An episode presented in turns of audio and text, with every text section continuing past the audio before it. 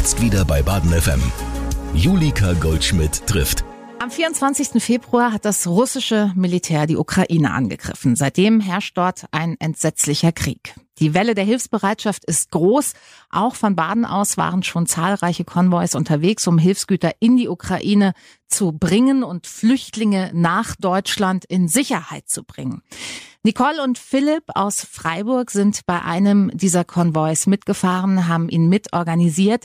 Wie seid ihr beide denn dazu gekommen? Über den Simon Waldenspul letztendlich. Er war so derjenige, der das hier in Freiburg aktiviert hat. Mhm. Am Anfang habe ich mich nur als nur als Fahrer gemeldet. Okay. Und äh, plötzlich war ich halt mittendrin und auch bin es auch gerne. Also ja. Ihr habt binnen kürzester Zeit ein wirklich großes Netzwerk an den Start gebracht. Philipp, du kommst aus welcher Ecke? Ich leite die Bahnhofsmission in Freiburg mhm. und äh, einer meiner größten Arbeitsschwerpunkte ist Netzwerken und ja. äh, am Anfang war es eben so, dass Simon auf mich oder ich auf ihn, ich weiß es gar nicht mehr genau, zugekommen bin und ähm, ich noch als Bahnhofsmission so halb agiert habe mit und mhm. ähm, organisiert habe, dass ein Spender von uns, ein großer Edeka-Händler in Freiburg, ähm, uns unterstützt hat bei der ersten, bei dem ersten Konvoi, mhm. wo Nicole mitgefahren ist und ich eben nicht, ähm, im okay. Hintergrund mit organisiert habe und ähm, jetzt ist es für mich aber eher ein Ehrenamt, hat jetzt mit der Bahnhofsmission nichts mehr zu tun und ähm, wir arbeiten in der Bahnhofsmission mit vielen vielen Ehrenamtlichen, warum soll dann nicht der Leiter auch mal ein Ehrenamt machen, dachte ich. Es braucht natürlich unglaublich viele helfende Hände, um so einen Konvoi auf den Weg zu bringen, im wahrsten Sinne des äh, Wortes. Das ist in eurem Fall aber auch alles wirklich sehr schnell gegangen, oder? Also am 24. hat dieser Krieg angefangen. Wann habt ihr euch auf den Weg gemacht? Zum ersten Mal? Genau, ja, am Weltfrauentag habe ich den Simon getroffen und zwei Tage später, am 10. in dem Fall, sind ja. wir losgefahren. Ja. Was musste denn alles organisiert werden? Also für uns war am Anfang wichtig, dass wir Unterkünfte auch haben, dass wir es auch schaffen, die Leute hier irgendwie nach, im Nachhinein mit zu versorgen. So ein mhm. Nachsorgeteam ist dann direkt entstanden mhm. und bei unserem ersten Konvoi konnten wir hier in Freiburg alle Leute privat unterbringen schon. Okay. Und äh, jetzt wird es wahrscheinlich ein bisschen weniger, wir wussten am Anfang eigentlich alle nicht, worauf wir uns da einlassen und was da alles mitkommt. Aber es ging sehr schnell und die Hilfsbereitschaft ist enorm, auf jeden Fall. Ist das nach wie vor so oder ist es wie so oft in solchen Fällen, man merkt es ja manchmal auch an sich selbst, dass die Hilfsbereitschaft im ersten Moment auch äh, getriggert durch dieses Entsetzen und diese Ohnmacht, die jeder von uns irgendwie erstmal spürt, wenn man mit so einer Sache konfrontiert ist, dass sie dann aber in der Folge so ein bisschen abebbt, weil man sich an Dinge gewöhnt, weil man irgendwie seinen eigenen Alltag wieder in den Vordergrund rückt? Oder ist das was, was in diesem Fall nicht zutrifft? Doch, das trifft schon zu. Also es wird ähm, es wird weniger, mhm. so auch die Spendenbereitschaft. Ja. Man merkt schon ähm, eben auch die die freiwilligen Helfer an sich, die jetzt wirklich Konvois fahren, werden weniger. Mhm. Also wir kriegen schon Anrufe aus dem aus einem Lager direkt an der Grenze. Könnt ihr nicht wieder kommen, okay. weil es wär, die Leute werden mehr in den Lagern und die Freiwilligen, die Leute abholen, werden deutlich weniger. Mhm. Ähm, das merkt man auf jeden Fall. Du sprichst von Lagern. Wo sind die? Also wo ist euer Konvoi hingefahren? Wir waren jetzt zweimal in Mlyni. Das ist an der polnisch-ukrainischen Grenze. Und äh, der nächste Konvoi, der jetzt auf dem Weg ist, geht ähm, nach Bremischl. Wie äh, sucht ihr euch die Ziele aus? Also wie entscheidet ihr euch für Lager XY? Genau, also vielleicht muss man grundsätzlich sagen, dass wir eben auch durch die gute Netzwerkarbeit, eben auch durch den Simon ähm, hier in Freiburg Kontakte haben äh, zu einmal zu Amica e.V., ähm, mhm. was eine bekannte Freiburger äh, Frauenrechtsorganisation ja. ist und ähm, die wiederum Verbindungen zu Initiativen wie Seebrücke oder äh, Lifeline ähm, mhm. haben und ähm, wir vor Ort halt dann tatsächlich äh, Menschen haben, die ähm, wissen, wo Leute äh, sind, die nach Freiburg zum Beispiel wollen oder in die Richtung wollen. Das heißt, wir fahren dann nicht einfach hin und sammeln irgendwie wahllos genau. Leute ein, ja, ja. sondern es ist eben mit diesen Menschenrechtsorganisationen vorher, mit den NGOs, das ist wichtig, dass man die hat als Partner, weil man sonst eben dahin fährt fährt und äh, schnell in den Verdacht gerät, ähm, dass man irgendwie Menschenhandel betreibt oder so. Das ist ein großes Thema gerade. Ja. Und äh, da haben wir uns von Anfang an wirklich gut abgesichert und hatten da eine gute oder haben da weiterhin eine gute Zusammenarbeit. Mhm. Und ähm, ja, Das ist eine der, der ähm, ich denke, das ist einer dieser Kennzeichen der Ukra äh, Direkthilfe Ukraine, dass wir eben äh, nicht die Leute einfach nur holen und hier hinschmeißen mhm. und sagen, hier habt ihr sie und jetzt macht mal, ja. sondern dass wir eben dieses Buddy-Programm oder ähm, die Wohnungsvermittlung oder Unterkunftsvermittlung, Dolmetscher vermitteln und so weiter. Also dass wir da einfach so einen großen Überbau schaffen. Im Grunde ähm, ein Gesamtpaket. Ja, aber schon äh, mit dem Ziel, dass wir das nicht am Ende alles machen, sondern dass die ähm, Sachen gebündelt werden, dass wir so eine Art Überbau bieten bieten können. Ähm, es ist ja auch noch geplant, einen Verein zu gründen mhm. ähm, diesbezüglich und ähm, dass man da einfach so einen, so einen Überbau schafft, wo man ähm, quasi die Netzwerke zusammenleitet. Das ist so die Idee, weil wir natürlich auch alle, muss man auch sagen, Nicole, ähm, Simon, ich, wir haben alle unsere Hauptjobs irgendwie und müssen das ja auch noch ähm, weiter und wollen die auch weiter gut machen und müssen einfach zusehen, dass äh, diese Aufgaben auf viele Schultern verteilt werden. Die Schultern waren zumindest im ersten Moment auf jeden Fall da. Ihr habt teilweise wirklich auch prominente Unterstützung bekommen. Wer sind die Leute, die im Hintergrund helfen? Also bei der Badischen Zeitung ist eben äh, der James Röderer ganz nah mit uns ähm, am Arbeiten. Ja, wir haben Unterstützung bekommen vom SC Freiburg, vom EHC. Die haben uns ihre Busse inklusive Tankkarte mitgegeben. Edeka Barwig ist äh, ein guter Partner, guter Unterstützer. Ähm, es gibt viele Privatinitiativen natürlich. Ja. Die Politik interessiert sich für uns inzwischen. Da kommt ganz viel. Also wir haben auch in, in unserem näheren Organisationsteam ich glaube, jetzt so ziemlich alle Parteien vertreten, mhm. die einfach sagen, ja, ich mache auch mit. Vielleicht äh, nennen müsste man nochmal die Busunternehmen, finde ja. ich. Weil ich meine, klar, am Ende ist es ähm, mit kleinen Transportern dahin zu fahren eine sehr müßige und ja. auch teure und äh, auch unökonomische Sache am Ende. Ne? So Und äh, diese Busunternehmen, die verschiedenen, die da äh, sich dran beteiligt haben, Bühlerreisen, Rastreisen. Österreicher, Österreicher ist der, der ja. jetzt heute fährt und mhm. ähm, genau, also. Und das heißt, die müssen ja dann wahrscheinlich auch Fahrerinnen oder Fahrer stellen, weil so einen großen Bus darf ja nun nicht jeder fahren, ne? Genau, also die stellen in der Regel ähm, Fahrer. Jetzt beim aktuellen Transport ist es ganz interessant, da haben wir einen Fahrer von der Firma Östreicher, eben von dem Busunternehmen, mhm. und einen Fahrer, der über unser Netzwerk tatsächlich ähm, da dran gekommen ist und den wir erst, glaube ich, in Karlsruhe steigt dazu. Okay. Und das ist auch wieder ein schönes, äh, schönes Zeichen, ähm, dass diese Netzwerkarbeit da wirklich gut funktioniert und äh, dass der Busunternehmer auch sagt, ja klar, ich lasse auch einen mhm. Busfahrer fahren, der nicht in meinem Unternehmen arbeitet. Ne? Das ist ja auch nicht selbstverständlich. Da geht es einfach um ja. die gemeinsame Sache, genau. ums Helfen, genau. um äh, schnell und effizient handeln zu können. Ich möchte auch an dieser Stelle nochmal ein Shoutout an die äh, an den Ukraine-Hilfskonvoi BW ähm, David und so, mit denen haben wir die erste Tour gefahren. Das war mit einem Bus von Petrolli Reisen aus Fischbach.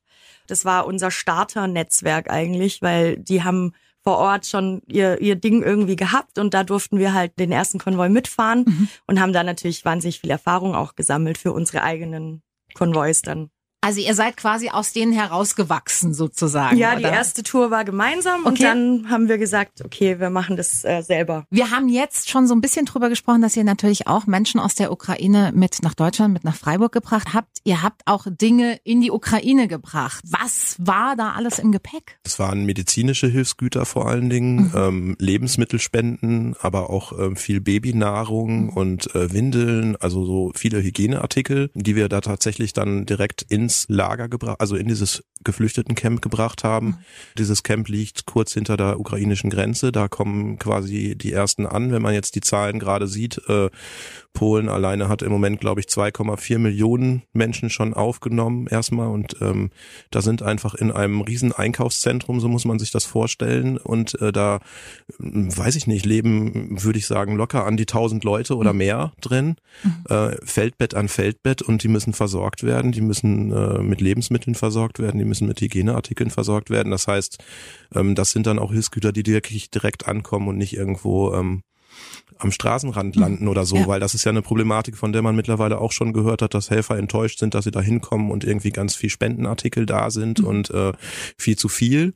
Okay. Also was wir erleben durften, und das muss man, finde ich, explizit an der Stelle auch nochmal sagen, auch für die Zukunft, auch für Leute, die gerne spenden möchten in Zukunft, ähm, was überhaupt nicht mehr gefragt ist, ist Kleidung. Ja. Das ist einfach eine No-Go, das ist einfach, das sind so Unmengen von Kleidung. Ja Ähm, ist natürlich auch das, was man als erstes so ausmistet, ne, bei sich guckt. Genau, ja, genau. Ja. Und es hat ah. viel, ähm, einfach ist die Kleidung auch nicht mehr so wertig äh, mhm. leider und ähm, es, wir werden alle, also alle ähm, Organisationen, auch wir als Bahnhofsmission zum Beispiel, werden überschwemmt mit Kleidungsstücken ja. und können dem gar nicht mehr Herr werden und nehmen auch gar nichts mehr an und so geht's uns jetzt hier auch. Also wir mhm. nehmen auch keine Kleidungsstücke mit als Hilfsgüter, weil das einfach genug da ist. Was ist denn nach wie vor gefragt? Also ich könnte mir vorstellen, dass natürlich bares Geld immer das Beste ist, weil ja. ihr damit dann nach Bedarf einkaufen könnt, oder? Eben aktuell ist es so, dass wir auch einspringen bei den Leuten, bis sie halt hier mal erst versorgt sind über mhm. die Stadt. Und die meisten haben jetzt halt von uns am Anfang ein bisschen Geld bekommen, als sie hier waren, dass sie einfach was haben. Mhm. Ähm, das läuft alles über unsere Spenden finanziert natürlich. Ja. Ähm, dann gibt's Dinge wie, was weiß ich, eben, wir brauchen ein Kinderbett oder ja. wir, die ersten Leute haben jetzt schon die, äh, die eigenen Wohnungen inzwischen. Da wird natürlich jetzt Haushaltsartikel, also solche. Dinge, klar. Ja. Und äh, da zeichnet sich, ich finde, das darf man ruhig an der Stelle sagen, das ist schon auch ein politisches Thema ein bisschen. Ähm, da zeichnet sich halt einfach ab, dass ähm, eine, eine, eine Problemlage entsteht. Also die Menschen ähm, in Freiburg, ähm, die eine Wohnung oder eine, eine Unterkunft vermittelt bekommen haben, müssen sich ähm, bei der Stadt Freiburg registrieren ja. auf dem Amt für Migration. Ähm, die sind einfach personell ähm, so schlecht besetzt, dass da jetzt Situationen entstehen, dass ähm, Menschen vier bis fünf Wochen auf die Registrierung warten müssen. Und äh, die Problematik, die damit verbunden ist und wo es eigentlich auch eine politische Lösung für geben muss, sehe ich jedenfalls auf Dauer so, ähm, ist, dass diese Menschen in der Zeit nicht ähm, versorgt werden. Na klar. Es, sie haben keinen Versorgungsanspruch in der Zeit, weil sie ja. noch nicht registriert sind. Ja. Sobald sie registriert sind, haben sie einen Versorgungsanspruch mhm. auf Grundsicherung oder ähm, weiß ich nicht, ob das dann über den Hartz-IV-Satz am Ende läuft, mhm. aber auf jeden Fall über die Grundsicherung. Mhm. Aber das funktioniert halt erst, wenn sie sich registrieren konnten. Und ähm, weil eben nicht genügend Personal vorhanden ist oder auch man fairerweise sagen muss, die quantitative Menge, also mhm. einfach sehr, sehr viele Menschen auch jetzt äh, diese Registrierung äh, in Anspruch nehmen wollen. Also teilweise haben wir am Anfang von irgendwie Wartezeiten zwei, drei Stunden vorm Army gehört und mittlerweile geben sie halt richtig Termine raus mhm. und ähm, ich verstehe das auch. Ne? Also es ist jetzt nicht so, dass das ein Vorwurf ja, ist, aber ja. es ist ähm, natürlich eine schwierige Situation und wir sind jetzt im Moment aktuell aktuell tatsächlich in der Situation, dass sich äh, Geflüchtete bei uns melden und sagen, sie haben nie, kein Geld mehr und nichts mehr zu essen. Also hängen komplett im luftleeren Raum. natürlich ein, ein, ja. ein Momentum, was schon irgendwie echt ein bisschen dramatisch ist. Jetzt haben wir die Leute hier und äh, sie sind in Sicherheit. Ja. Jetzt verhungert keiner hier bei uns in Deutschland. Die ja. Leute können auch einmal in der Woche zur Tafel gehen und so, aber es ist eine Situation, die ähm, sehr ungünstig ist, mhm. wenn ich in einem fremden Land sitze und einfach überhaupt mhm. kein Geld zur Verfügung habe. Na klar. Ne? So.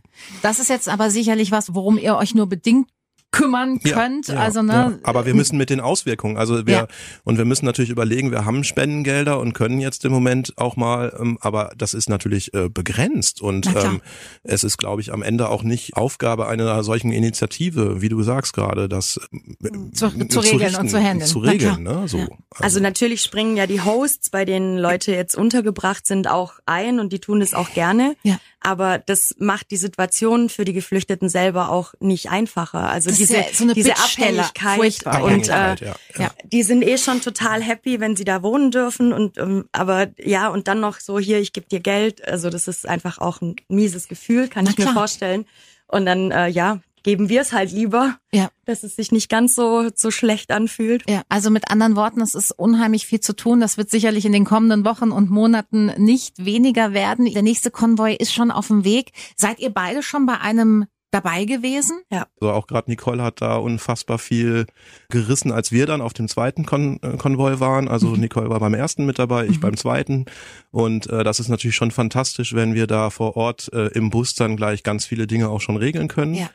Ähm, das ist sehr, sehr wertvoll und äh, da freue ich mich jetzt auch beim aktuellen Transport drauf, ähm, den ich ähm, quasi als Reiseleiter übernehme, okay. ähm, dass wir eben diese Möglichkeit haben, ständig in Kontakt ja. zu bleiben ähm, mit der Base in Freiburg sozusagen ja, und ähm, Sachen klären zu können. Ne? Also ich könnte mir vorstellen, das wird wahrscheinlich mit jedem Konvoi, zumindest was die Abläufe angeht, auch einfacher, weil man ein eingespieltes Team ist, weil man weiß, worauf es ankommt, oder? Mhm. Und nicht mehr so ganz ins Ungewisse fährt, oder? Also es ist, ähm, es wird, glaube ich, von Mal zu Mal etwas professioneller vielleicht. Ja. Aber es gibt natürlich einfach so Unwägbarkeiten, die ähm, auch krass sind. Also vielleicht als Beispiel bei dem zweiten Kon Konvoi, wo wir mitgefahren sind, sind wir dann mit drei Bussen gefahren. Das war natürlich schon äh, deutlich mehr, glaube ich, als beim ersten. Da seid ihr mit einem oder? Äh, beim ersten waren wir ein Reisebus, und der Petrolli eben drei, und äh, drei Kleinbusse. Genau. Mhm. Und in diesem Fall jetzt beim zweiten waren wir drei Reisebusse und fünf, äh, fünf Kleintransporter. Wow. Das und war ein wirklicher Konvoi dann. Das war ein richtiger Konvoi und ja. das war natürlich auch schwer, das dann irgendwie ähm,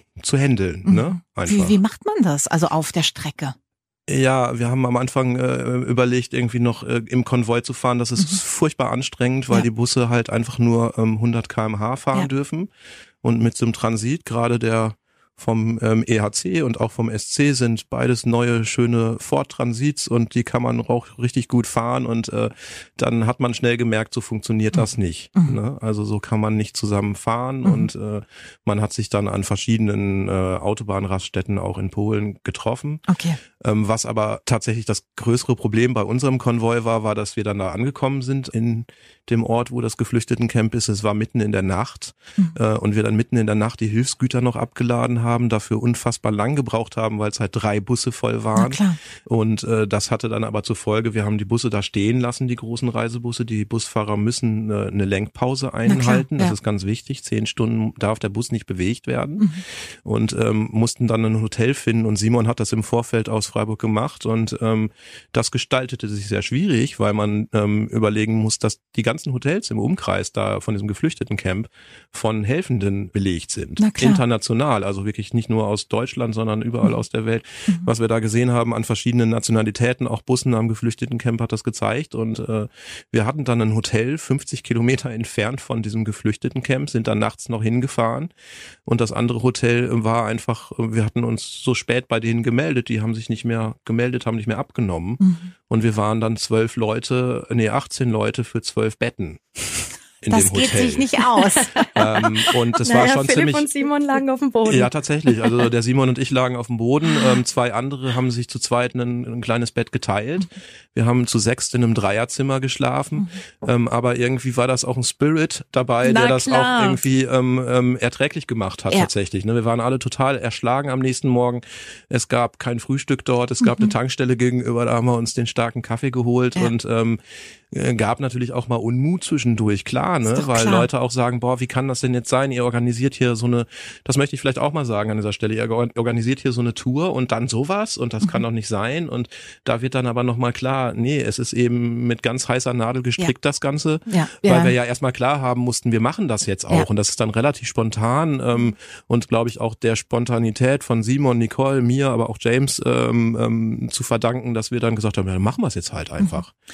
Und aber auch ein bisschen bisschen naiv, muss man ja auch sagen. Aber ich glaube, anders ne? geht's ja nicht, oder? Hm. Wenn du vorher jede Eventualität durchdenkst, dann kommst du ja wahrscheinlich ganz schnell an den Punkt, wo du sagst, ja, es wird nicht funktionieren. Hm. Irgendwo kommt ein Riesenproblem auf uns zu und lass es mal lieber bleiben. Also ich glaube, nur mit so einer gewissen Naivität und so einer so einem Macher gehen oder Macherin gehen kann es ja funktionieren. Mhm. Ne? Ja, auf jeden Fall. Rechtliche Hürden sind bei dieser ganzen Sache ja tatsächlich auch ein Thema. Ich habe mir sagen lassen, es ist auch ein unglaublich bürokratischer Akt. Habt ihr das auch so erlebt? Also wenn es dann über die Grenze geht, dass man hier ein Formular ausfüllen muss und da, oder war mhm. das doch sehr niederschwellig? Also an den Grenzen hatten wir überhaupt nichts. Okay. So, da mhm gab es irgendwie gar keine Kontrolle oder so. Ähm, Im Lager vor Ort, ähm, das finde ich aber sehr, sehr gut. Also ich musste mich registrieren lassen, ja. so mit Pass und ähm, ja, dann mussten wir alle Leute, die wir mitgenommen haben, ähm, namentlich auf die Liste schreiben. Die wurde eingescannt. Also das wird schon, um halt nachzuvollziehen, wer nimmt wen mit. So. Ähm, eben, man muss sich registrieren, wenn man ankommt, ähm, mit den Autokennzeichen, da wird alles dann halt hinterlegt. Und wenn man rausfährt, wird es eben alles nochmal kontrolliert und dann darf man erst das, das Gelände verlassen. Mhm. Ähm, weil eben halt vor Ort schon ziemlich viel Mist lief am Anfang mit irgendwelchen Menschenhändlern oder ja, Leuten, die halt dastehen und speziell auf die jungen Frauen warten und so. Mhm. Dem wird auf jeden Fall jetzt direkt vor Ort schon mal vorgebeugt. Okay. Aber so was jetzt die Grenzen und so anging, ähm, hatten wir persönlich bisher keine Erfahrung. Also was ich jetzt weiß vom aktuellen Transport ist schon, dass die ähm, bürokratischen Hürden schon höher werden. Mhm. Also ähm, man will vor Ort mehr wissen jetzt mhm. mittlerweile und äh, detailliertere Angaben auch über uns, die das ähm, organisieren. Also es reicht nicht mehr nur einer, der da irgendwie, äh, sondern das hat Simon jetzt schon klar gemacht, das wird strenger. Und mhm. ähm, ich habe die Erfahrung gemacht vor zwei Wochen, ich habe das auch als, äh, wie Nicole, als sehr positiv empfunden. Mhm. Ähm, ich habe das als sehr gut organisiert empfunden dort vor Ort. Also die Polen haben das wirklich gut ähm, im Griff, muss ja. man einfach sagen. Sehr viel Polizei im Einsatz, aber auch Soldaten. Aber man kümmert sich wirklich und guckt auch sehr genau, wer verlässt da dieses Gelände. Ja. Also ich weiß noch, äh, ich habe letztes Mal eben einen Kleintransporter gefahren und mhm. die haben da sehr genau in den Bus reingeguckt, wen wir denn da jetzt mitnehmen. Und es war auch vorher alles registriert. Mhm.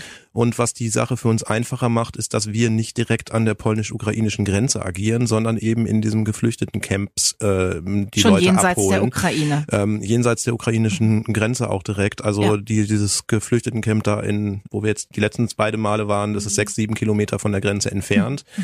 Und somit haben wir quasi mit diesem direkten Grenzübertritt der Geflüchteten nichts zu tun. Das machen dann diese NGOs, von denen wir Verstehe. eben gesprochen haben. Ne? Okay. Das ist ähm, deren ihren Job sozusagen ja. und das ist dann Hand in Hand. Also das mhm. können wir nicht auch noch leisten, dass wir die Leute wirklich direkt an der ja. Grenze, zumal es so ist, dass es ähm, das ist der der der grüne Bereich grüne Zone nennt sich das. Das mhm. ist ähm, extra befriedet eigentlich. Also mhm. da gibt es sowohl von NATO-Seite als auch von ähm, russischer Seite und ukrainischer Seite sozusagen einen kriegsfreien Gürtel mhm. um die ähm, Grenze herum. Aber dieser Gürtel ist ähm, für normale Menschen nicht mehr so einfach betretbar. Das ist auch gut so. Also ich kann ja. da nicht als Privatfreiburger einfach mal eben gerade ja. an die Grenze fahren und sagen, hallo, ich nehme ein paar Leute mit. Ja.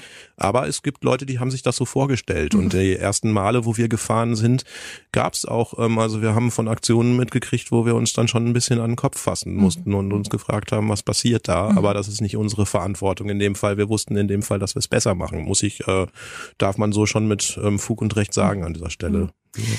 Nicole, du warst beim ersten Konvoi mit dabei. Mit welchen Gefühlen bist du in diesem Auto gesessen? Also ich muss ehrlich sagen, das kam während der Fahrt erst. Ich habe da am Anfang nicht drüber nachgedacht. So, das war sehr spontan eben. Das hat sich am Mittwoch dann eben letztendlich definitiv äh, so herausgestellt, wir fahren am Donnerstag.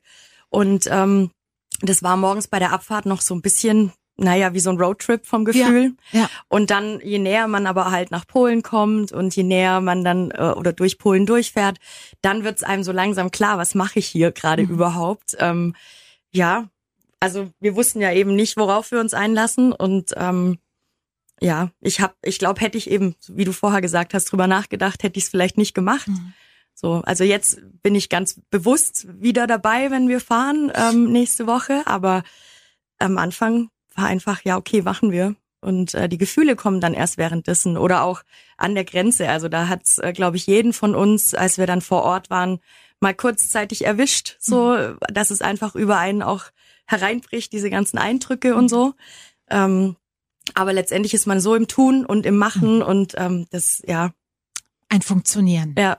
Hast du das auch so erlebt, Philipp? Ja, also ich ähm, finde, was man nochmal betonen muss, ist, dass es natürlich schon auch ein emotionaler Stress ist, ziemlich für Eben. alle Beteiligten. Na klar. Ähm, weil wir haben einerseits die Bilder, die wir im Kopf haben und die wir in den Medien jeden Tag herum die Ohren geworfen kriegen, wie mhm. schlimm das Leid ist und mhm. ähm, andererseits ähm, kommt man dahin und will aber auch nicht, ähm, also sind tatsächlich auch moralische Fragen, die sich da auftun für mich. Ähm, ich würde uns zum Beispiel nie als Retter bezeichnen oh. oder so. Also am Anfang hieß es mal, ähm, wir fahren dahin, um Menschen zu retten. Also mhm. wir haben das nie gesagt, aber über uns hat man das gesagt. Ja. Und ähm, wir haben uns da schwer gegen gewehrt. Mhm. Also wir retten die Menschen nicht, sondern wir helfen ihnen bei ihrer Flucht. Ja. So, ne? Das ist das eine. Ähm, und das andere ist, dass man natürlich Bilder sieht und auch Situationen sieht, die einen mitnehmen. Ähm, ich aber auch die Erfahrung gemacht habe, dass man da in Polen gar keine Zeit für hat, ähm, mhm. sich da groß Gedanken drüber zu machen, weil wir wirklich unfassbar viel dann da vor Ort ähm, organisieren müssen, bis wir die Leute alle im Bus haben, auch ja. eben durch diese genannten ähm, bürokratischen ähm, ganzen Sachen, die man mhm. da auch ähm, erfüllen muss. Und ähm, dann ist das natürlich schon so, dass man da zu dem Zeitpunkt keine große Zeit dafür hat. Und so ist es mir zumindest ergangen und ich weiß das von Nicole auch, dass es ähm, einen Tag später dann losgeht. Und ich kann mich noch ganz gut erinnern, beim ersten Transport ähm, war ich eben ja nicht dabei und war so im, im, im Background und ähm, war dann aber dort, als die ähm, angekommen sind in der Rempartstraße und ähm, habe mich noch hingestellt. Da kam dann der Sozialarbeiter in mir durch und ähm, habe äh, zu den Kollegen, Kolleginnen, Mitfahrerinnen gemeint, ich hoffe, ihr seid jetzt die nächsten Tage nicht alleine. Einer hat mich ein bisschen doof angeguckt, so nach dem Motto, warum so? Mhm. Und weil ich glaube halt einfach, dass man dann doch viel verarbeiten muss. Ja. Und mhm. ich glaube, den meisten ist es auch so ergangen. Also jeder hatte so seine Phase, auch ich äh, danach. Was mich ähm, sehr getriggert hat, war weniger dieses äh, das Leid der Leute vor Ort, weil das konnten wir ja mildern, indem wir sie mitgenommen ja. haben. Was mich sehr getriggert hat, waren diese ganzen Panzerkolonnen auf, auf der Hinfahrt mhm. ähm, in die äh, nach Polen ähm, wo einfach sehr viel schweres Kriegsgerät ähm, Richtung Osten verschafft wird und was einfach nur zeigt, das ist ja noch lange nicht äh, fertig, das Ganze da, sondern das geht jetzt immer weiter. weiter. Und ja. ähm, also ich bin so ein Kind der 79er Jahre und äh, habe den, hab so noch die letzten Züge des Kalten Kriegs mitbekommen und das hat mich schon äh, erinnert daran, wie das war, wenn die ähm, Amis oder die Engländer bei uns vor der Haustür mit ihren Panzern langgefahren sind. Und ähm, ich hatte ehrlich gehofft, ich bin Vater einer zwölfjährigen Tochter und ich hatte ehrlich gehofft, dass ich ihr das ersparen kann ja. irgendwie. Aber auch das ist jetzt Thema mittlerweile. Ne? Und ähm, schade. Nicole, Philipp hat gesagt, er hofft, dass niemand, der beim ersten Konvoi dabei war, alleine sein wird in der Folge. Also hat er damit den Nerv getroffen? Hast du das auch so erlebt, dass als du angekommen bist, natürlich erstmal eine Anspannung wahrscheinlich abgefallen ist und dann die Maschinerie im Kopf losgegangen ist? Absolut. Absolut. Mhm. Ähm, ich war dann leider auch alleine danach, also weil ich äh, direkt in Isolation musste. Oh nein. Und ähm, ja, wir haben ja dann noch so ein zweites Thema. ja. Richtig.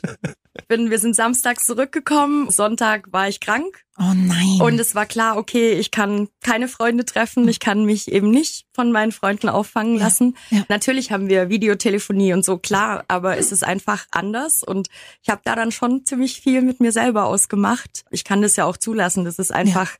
ich finde es auch wichtig. So, das ist dann einfach, dass man es verarbeitet und das ist halt, mein Gott, dann heul ich halt mal zwei Stunden, ist halt so.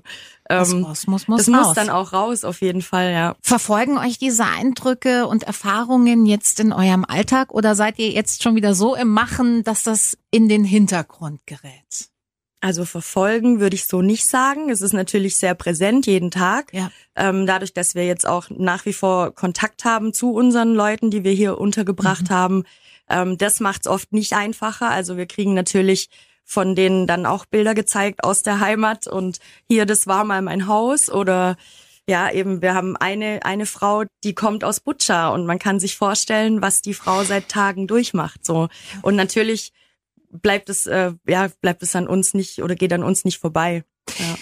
Philipp, du kommst aus dem sozialen Bereich, ne? Du bist vielleicht mit solchen Themen anders vertraut. Was macht's mit dir? Geht mittlerweile. Also ja. die ersten zwei Wochen waren relativ ähm, hart, mhm. so, weil es einfach ein neues Thema für uns am Bahnhof war. Ja. Ähm, mittlerweile ist es so ein bisschen Alltag geworden, mhm. tatsächlich mhm. auch. Und es äh, läuft aber auch ganz gut ähm, selber vor Ort. Und für mich ist es ähm, ja, nicht ganz so heftig tatsächlich, mhm. weil ich vielleicht einfach schon so ein bisschen ähm, beruflich da drin ja. erfahren bin und auch eine psychologische Ausbildung mhm. genossen habe und ähm, ja, da einfach, glaube ich, Werkzeug mit an ja. die Hand äh, bekommen habe die letzten Jahre, um damit ja. andere Strategien zu haben. Mhm. Aber nichtsdestotrotz beschäftigt mich das trotzdem. Und mhm. äh, jetzt gerade die Tage hatte ich ähm, einer Familie Betten gebracht. Die haben eine schöne Souterrain-Wohnung in Waldsee und ähm, bekommen jetzt vermittelt ein ähm, Ehepaar, was wir aus der Ukraine auch mitgebracht haben. Und ähm, wir standen dann da und sie hat sich bedankt und der Mitfahrer, der das Bett gespendet hatte, das war jetzt auch ganz nett, konnte Polnisch, hat sich gerade aber dann erst vor Ort da ähm, gezeigt und dann fingen die an zu palavern, die beiden. Und sie war natürlich sofort, ähm, also Ukrainer können oft auch gut Polnisch mhm. und ähm, war sofort erfreut, dass sie irgendwie äh, Wohlklänge gehört hat, die sie gut verstanden hat. Ne? Sie spricht kein Wort Deutsch und am Ende zeigte sie uns ein Bild, zeigte uns ihr Handy.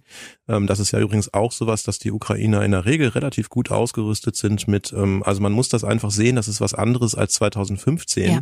ähm, als das mit, ähm, mit Afghanistan war. Wir ja. haben jetzt hier Menschen, die sind eigentlich ähm, Europäer Ja, ja. Ja, so, Klar. ne? Auch wenn es jetzt noch nicht zur EU gehört, ja. aber es sind Europäer und ja. äh, mit guter Technik ausgestattet und diese Frau stand da jetzt mit ihrem tollen Smartphone und zeigte uns äh, das Bild von ihrem Sohn, der in Kampfmontur dort stand, wirklich mit so einem, also und das war für mich äh, schon auch und für meinen Begleiter ziemlich heftig. Ähm, er hat dann auch nicht genau verstanden, ähm, ob der Sohn noch lebt oder nicht, aber der Sohn sei gerade in Charkiw halt mhm. und ähm, würde gegen die Russen kämpfen oder gegen die Invasion und ähm, dann steht man da schon und weiß auch gar nicht, was man sagen soll. Ne? Also was, was sollten, soll man da was sollten sagen? wir der Frau sagen? Ne? Ja. Wir haben dann so Geste mit aufs Herz fassen ja. gemacht und irgendwie ähm, und dann liefen mir aber auch schon die Tränen mhm. und das ist dann auch so ein Moment, wo auch ich dann da stehe und wirklich ähm, ich bin ein gestandener, kräftiger Mann, aber ähm, da kann ich dann auch schon mal echt mitheulen. Mhm, so natürlich. und das ist aber auch völlig in Ordnung und ich glaube, dass das auch wichtig ist, dass wir das den äh, geflüchteten Leuten auch zeigen, dass wir da durchaus empathisch sind, weil ähm, das, ähm, was wir da in den letzten Tagen sehen durften, alle, egal ob Butcher, Kiew oder oder Charkiw oder Marinopol, ähm,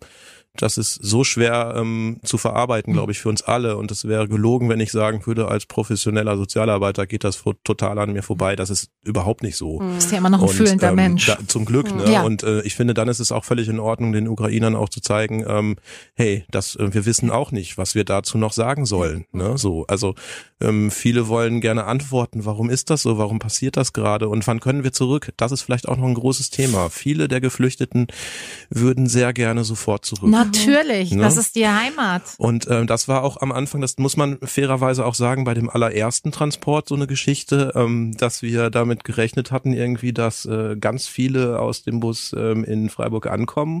Und am Ende war es aber so, dass glaube ich ja irgendwie viele, ich weiß nicht, war das bei dem ersten Transport von dem David, jedenfalls sind, wollten am Anfang viele gar nicht so weit runter bis in den Südwesten. Und mhm. das ist eine Erfahrung, die wir im Bahnhof auch gemacht ja. haben. Man wollte lieber irgendwo in Ostdeutschland, ja. in Dresden oder so so ähm, runterkommen, bleiben. in ja. der Nähe bleiben, weil man tatsächlich ständig die Hoffnung hat, jetzt zurück zu können. Und äh, das passiert jetzt auch gerade. Also von unseren wissen wir das jetzt noch nicht, aber es passiert jetzt auch gerade, dass Leute wieder in die Kiewer Region zurückreisen. Und das ist aber sehr fragil alles. Ne? Natürlich. Ne? Und ähm, aber es ist äh, die ständige, also und das ist sehr bemerkenswert, finde ich, dass man bei den Ukrainern ähm, natürlich jetzt einen hohen Nationalstolz auch fühlt, ne? weil die müssen ihr Land jetzt irgendwie verteidigen, mhm. auch wenn sie da jetzt nicht mehr sind, aber immer noch der großen Überzeugung sind, vielleicht auch einfach, um sich am Leben zu halten, ja. ähm, dass das alles wieder gut wird. Mhm. Und ähm, mir fällt das sehr schwer, wenn ich das dann sehe und auch diese Worte höre von den Leuten. Ähm, ich würde gerne sagen, wie ich sehe, aber lasse es lieber, ja. weil ich glaube, ähm, dass ich damit das letzte Fünkchen ja. Hoffnung zerstöre. Und wenn ich jetzt aber heute Morgen oder gestern lese in der Zeitung, 90 Prozent von Marinopol sind ähm, dem Erdboden gleichgemacht, dann liege ich mit meiner Vermutung leider wahrscheinlich näher als Sie, aber ich kann es verstehen, dass Sie diese Hoffnung ja. immer in sich tragen. Ne? Natürlich. Ne? In welcher Verfassung überhaupt sind die Leute, die ihr kennengelernt habt, die ihr weiter kennenlernen dürft, die ihr mit nach Freiburg gebracht habt, in eurem Bus gestiegen? Also was, was herrscht da für eine Stimmung? Oh, also bei meinem Konvoi war es auch so, dass ich ähm, vier Leute schon auf Bestellung quasi hatte. Also das lief äh, über einen Kontakt hier über die deutsch-ukrainische Gesellschaft, mhm. die gefragt hat, ob wir drei Leute für sie mitbringen können. Das waren zwei Frauen und von der einen Frau noch der Sohn und dann noch ein Mädchen, die hier halt eine Cousine hat. Die habe ich natürlich an der Grenze direkt oder an, an dem Lager gesucht. Wir hatten permanent schon Kontakt auf der Fahrt. Mhm. So, hey, wir kommen jetzt, seid ihr da? Wir mhm. sind jetzt da und ähm, die waren natürlich total erleichtert. Also das war von Anfang an so, huh, wir haben euch gefunden ja, und so, also ja. auch auf unserer Seite. Und ähm, ja, das eine Mädchen, die war 18 und äh, war fünf Tage alleine auf der Flucht.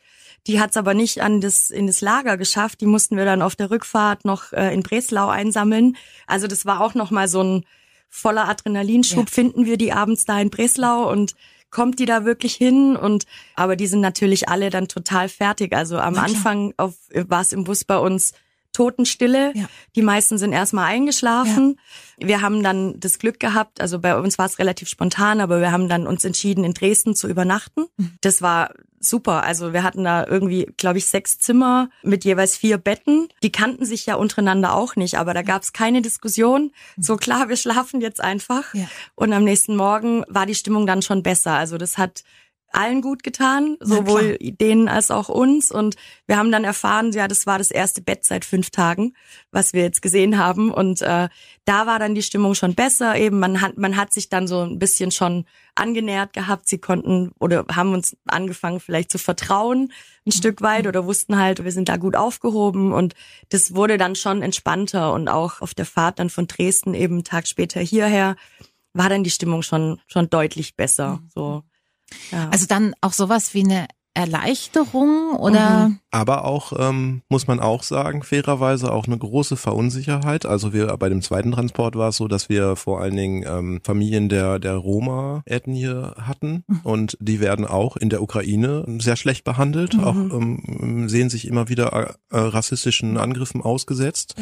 Mhm. Wir hatten in diesem Transporter eben vom EHC letztes Mal eine Familie sitzen mhm. ähm, mit sechs äh, Familienmitgliedern ähm, die eben Roma waren. Und ähm, wir hatten lange Zeit das Gefühl, dass sie, ähm, wir konnten uns sprachlich nur über Translate-Programme, ja. am besten mit Spracheingabe. Ich ja. spreche rein, es kommt Ukrainisch oder wir haben jetzt gelernt, mittlerweile Russisch ist da besser. Okay. Das sind alles so Sachen, die man lernt im ja, Laufe klar. der Zeit, weil ähm, Ukrainisch einfach nicht so gut übersetzt wird wie Russisch. Okay ähm, und haben das dann über diesen Trans Translator mhm. gemacht mhm. und ähm, wirklich nur über Handy. Ähm, keiner von uns konnte dem anderen die Sprache. Ja. Ähm, leider konnten die auch kein Englisch mhm. und ähm, wir hatten lange Zeit das Gefühl, dass sie sehr große Angst und haben das nachher auch bestätigt gekriegt mhm. durch einen Übersetzer hatten. Das muss man sich mal vorstellen, dass mhm. wir mit denen irgendwo in den Wald fahren und sie da aussetzen oder noch Schlimmeres tun mit ihnen, weil mhm. sie wissen, dass das anderen schon so ergangen ist oder weil sie das kennen halt einfach, dass sie schlecht behandelt werden. Kein Vertrauen. Und äh, kein Vertrauen mehr in die Menschheit haben. Das war für mich emotional sehr bewegend, als wir, ähm, wir sind eben dann, haben auch in Dresden eine Zwischenübernachtung gemacht, nachdem äh, bei der ersten Tour klar war, das geht nicht äh, für die kleinen Busse. Mhm. Die großen Busse fahren durch, mhm. ähm, weil die einfach diese Berufskraftfahrer an Bord ja. haben. Ja. Ähm, aber wir sind alles irgendwie äh, Sozialarbeiter, Veranstaltungstechniker oder sonst irgendwas. Ja, ja. Ähm, und keine Busfahrer und äh, es geht einfach nicht. Wir Na können klar. nicht ähm, da durchknallen. Ne? Nee, so. also das wäre ja auch äh, sicher nicht richtig, sich da einer genau, Gefahr genau, auszusetzen. Genau, und da war es halt das erste Mal so, dass wir auch wirklich gesehen haben bei der Familie, das muss auch für die das erste Mal seit Wochen Wochen wahrscheinlich irgendwie wieder in ein Bett gewesen mhm. sein. Das war so die erste krasse ähm, Erfahrung. Und dann war es aber so, als wir hier in Freiburg angekommen sind, in dem Fall muss man sagen, wir hätten ähm, für die eine Wohnung gehabt. Mhm äh, oder eine, eine, eine Unterkunft vermitteln können. Und die hatten aber auch da Angst, dass sie da irgendwo falsch ähm, einkommen, dass sie keine Verbindung zu ihrer Community haben. Mhm. Es gibt in Freiburg eine relativ große ja. Community und ähm, da hatten sie Angst, dass sie da keine Verbindung mehr haben. Ähm, und wir haben sie dann an der Landeserstaufnahmestelle abgesetzt. Mhm. Es war dann mittlerweile äh, Sonntagabend. Dann erst ist der Mutter der Familie wirklich, glaube ich, bewusst, es war dann jemand, der hat äh, auf Romanais übersetzt mhm. und ähm, dann konnte sie auch endlich in ihrer Sprache sprechen und sie hat sich dann furchtbar bedankt. Es war aber alles okay dann in dem Moment. Ja. Ne? Und da liefen mir dann die Tränen auch, das muss ich auch sagen, mhm. weil dann erst war sie, und mir wurde das dann erklärt, sie in war sich bis zu dem Zeitpunkt ja. war sie sich unsicher, ob sie, ähm, ob das gut wird für sie und ihre Familie. Obwohl wir total, also sie fand uns nett und so, mhm. das war, Sympathien waren nicht das Problem. Ne? Ja, aber sie hatte einfach immer noch im Hinterkopf, wer weiß, was da jetzt noch mhm. passiert. Mhm. Und das finde ich ganz schön erschreckend, ehrlich gesagt. Das ist aber auch mit ein Grund, warum bei uns, also wir legen da sehr viel Wert drauf, dass wir immer auch Frauen mit dabei haben. Ja. ja. Weil wir, ja, viele sind einfach Frauen mit Kindern, die jetzt gerade flüchten. Ja. Ähm, es gibt klar vereinzelt eben Familien oder auch, dass dann der Sohn gerade noch irgendwie äh, jung genug ist, mit ausreisen zu dürfen mhm. und so. Also unter 18. Genau. Mhm. Ähm, aber deswegen ist es uns eigentlich wichtig, dass wir immer auf jeden Fall bei jedem Konvoi mindestens eine Frau, am mhm. besten noch mehr, ja. ähm, weil wenn ja ich find's total weird, wenn dann da nur Männer stehen und äh, ich glaube, das macht die Situation einfach noch schwieriger. Ähm, dass sie überhaupt einsteigen wollen, ja. Also ist das auch so ein bisschen das, was du jetzt vom Gefühl her gespiegelt bekommen hast, dass Frauen dankbar sind, wenn sie eine andere Frau sehen? Also äh, ja, das macht schon einen ja. Unterschied wahrscheinlich. Also ich ne? habe das bei unserem Konvoi gemerkt, dass die Frauen schon ähm, einfach immer direkt Bezug auch auf uns genommen haben. Ja. So, ja, ja ganz klar. Eure Arbeit geht weiter, weil sie weitergehen muss, leider Gottes. Die Situation ist noch lange nicht entspannt. Ähm, wie geht's denn jetzt für euch weiter? Ihr habt gerade gesagt, es ist schon wieder ein Konvoi auf dem Weg. Ja, es ist ein Konvoi auf dem Weg. Das ist ein Bus, also ein Reisebus, ein Kleinbus. Bei uns läuft jetzt schon wieder glühen die Telefone eigentlich und wir gucken, okay, Unterkünfte und so.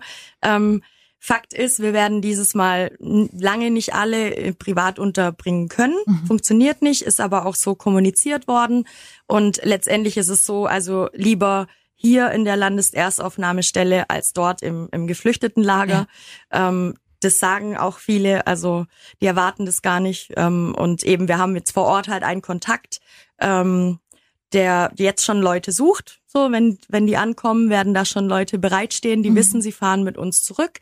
Und ähm, ja, das wird dann halt, dann geht's von vorne los. Also dann geht hier letztendlich, wenn sie ankommen, äh, am Samstag dann halt ja mit den Hosts und die Verteilung und wer holt wen ab mhm. und mhm. ähm, dann geht wieder wieder alles von vorne los. Wir gehen mit denen aufs Amt, wir haben Dolmetscher, wir ja. Philipp, du hast das ja gerade schon mal angemerkt. Ihr macht das alles natürlich im Ehrenamt. Ihr seid alle berufstätig. Wie packt ihr's? Gute Frage. Ja. ähm, also bei mir ist das so, und ich glaube, das ist auch das, was mir so die letzten Tage ähm, oder Wochen zurückgespügelt wurde von meinem sozialen Umfeld, dass ich, wenn ich für was brenne, dass ich dann einfach auch auf den ähm, Brennmodus stelle. Mhm. Und ich glaube, das geht uns allen gerade mhm. so. Und mhm. die Frage ist tatsächlich, ich finde, damit muss man sich schon auseinandersetzen, wie lange kann das auch ja. bei uns anhalten? Na klar. Und äh, auch wir dürfen uns nicht verbrennen ja. äh, oder, oder ausbrennen. Und ähm, deswegen vielleicht ein guter Ort dafür auch nochmal zu werben, dass wir natürlich, also einmal ähm, werden wir einen Verein gründen jetzt, mhm. diese Direkthilfe Ukraine Freiburg, mhm. ähm, aber auch jetzt schon vor der Vereinsgründung ist es einfach so, dass wir unfassbar viel Unterstützung immer noch brauchen können. Wir brauchen weiterhin, äh, sind auf Leute angewiesen, die uns äh, Unterkünfte für die Leute zur Verfügung stellen. Wir brauchen weiterhin Menschen, die uns beim Übersetzen helfen. Wir brauchen weiterhin Menschen, die ähm, diese Familien als sogenannte Buddies dann auch ähm, äh, betreuen tatsächlich. Also das ist äh, so eine Idee von uns, dass wir sagen, äh, die haben jemanden an der Hand sozusagen, der sich wirklich um, ähm, wo die ganzen Hilfen sozusagen ja. zusammenlaufen, okay. weil das für uns natürlich wichtig ist. Wir haben es eben schon mal erwähnt, wir müssen das auf viele Schultern verteilen. Ja.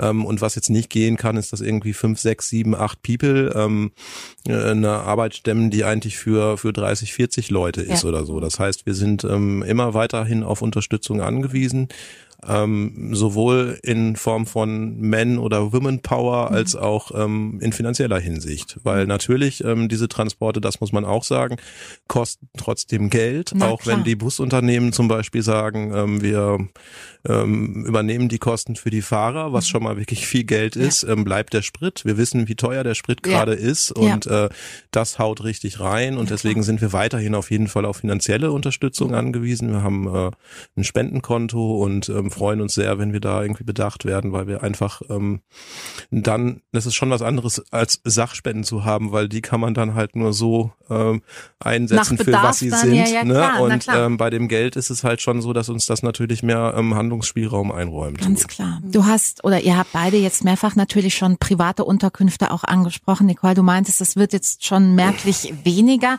Ich könnte mir vorstellen, dass viele Leute so ein bisschen unsicher sind, ah, was, was muss ich denn für Voraussetzungen bieten, um jemanden aufnehmen zu können. Da habt ihr wahrscheinlich jetzt Erfahrungen, wenn jemand so ein bisschen unsicher ist, ob das gut ist, ob das passend ist. Wie muss eine Räumlichkeit gestaltet sein? Also es gibt ja alle möglichen Angebote. Ähm, teilweise melden sich die Leute, ja, wir würden das Kinderzimmer von unserem ja. Kind freiräumen und der schläft dann bei uns. Mhm. Ähm, das ist natürlich auch ein nettes Angebot ja. und es kann auch funktionieren, wenn du direkt mit in der Familie dann drin lebst, ja. als kleine, weiß ich nicht, kleines Kind mit der Mutter oder so. Ja. Ähm, aber das ist natürlich noch mal eine andere Nummer als jetzt halt, ich habe eine Einliegerwohnung frei. So, ja. da ist man halt doch noch mal ein bisschen für ähm, beide Seiten Für ja beide auch, Seiten, ne? definitiv. Ja. Aber klar, also am Anfang konnten wir den, den Hosts auch nicht sagen, was da auf sie zukommt. Mhm.